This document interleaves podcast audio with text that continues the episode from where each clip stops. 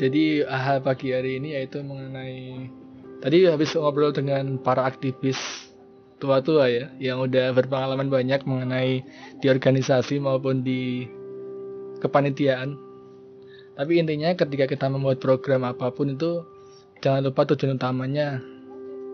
Apakah tujuan tujuan utamanya untuk cuma memberikan kebermanfaatan apa. Tapi pasti ada kebermanfaatannya dan juga yang paling penting tujuannya itu ketika tujuan awalnya itu emang mau berdakwah dalam sedikit pun gitu ya. Ketika tadi yang dibacakan adalah mengenai belajar Quran. Jadi ketika ada yang memang berminat belajar Quran tuh mari kita bantu gitu. Walaupun dia niatnya dikit mari kita bantu agar dia itu bisa mewujudkan niatnya itu.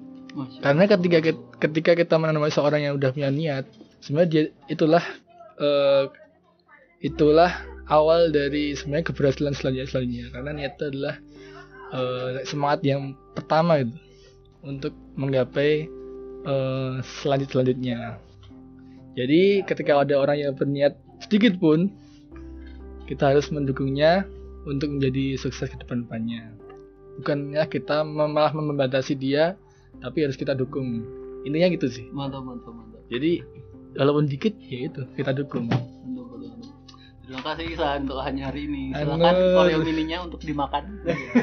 Jangan lupa untuk selalu lihat pagi-pagi sekitar jam 6 sampai jam 7 bakal ada postingan terbaru di Spotify Pojok Gedung Kayu. Terima kasih.